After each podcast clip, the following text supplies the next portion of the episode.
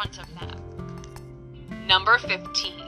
Talking about your money gives you the ick, but you love following rich celebs. Sitting down to talk money gives the new poor anxiety. In their eyes, it's so lame to talk about money because there's so much more to life than financial success. Which, look, that's totally true. But it's really hard to be zen when your newborn is hungry or needing diapers. The new poor resent traditional success. They label it as a white man's sport, and because they're so woke, they won't even look at what made other people successful in the first place.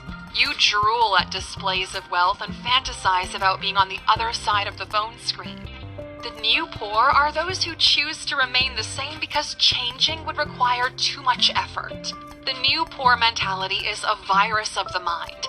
Make sure you're not infected, and if you are, there are ways to cure yourself through education. What other signs of the new poor do you see where you live, Aluxer? Let us know in the comments. And since you've watched this Sunday motivational video until the very end, it's only fair that we reward you with a bonus. By your age, your parents had more work experience and wealth acquired than you, adjusted for the time that they were living in. You entered the workforce later than they did. They were used to tougher times and had a higher pain tolerance than you do.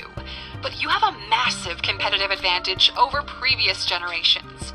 Your reality is augmented by tech. You can do more in five years than they did in 30 because you have the ability to scale exponentially. Today, a business doesn't look to grow by 10% year over year. Instead, it tries to double every quarter because if the metrics are right, it is more than attainable. The older generation that's amassed so much wealth is, well, old and outdated. You want to get rich?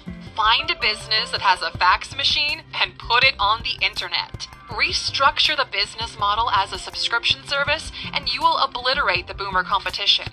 These folks are still cashing in on boring and outdated businesses. It's just a matter of time before other young folks figure out you can easily outcompete them because you're now in tune with the culture.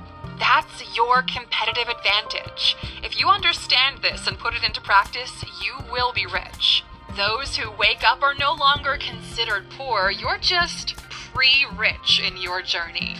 And if that's the way you feel about yourself, write the word pre rich in the comments. Let's see how many of you are doing something about it and not just wasting time. Thanks for spending some time with us.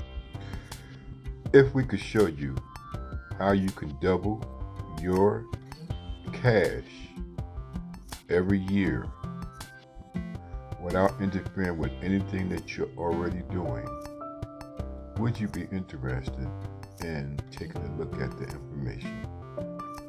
Peace, power, and love.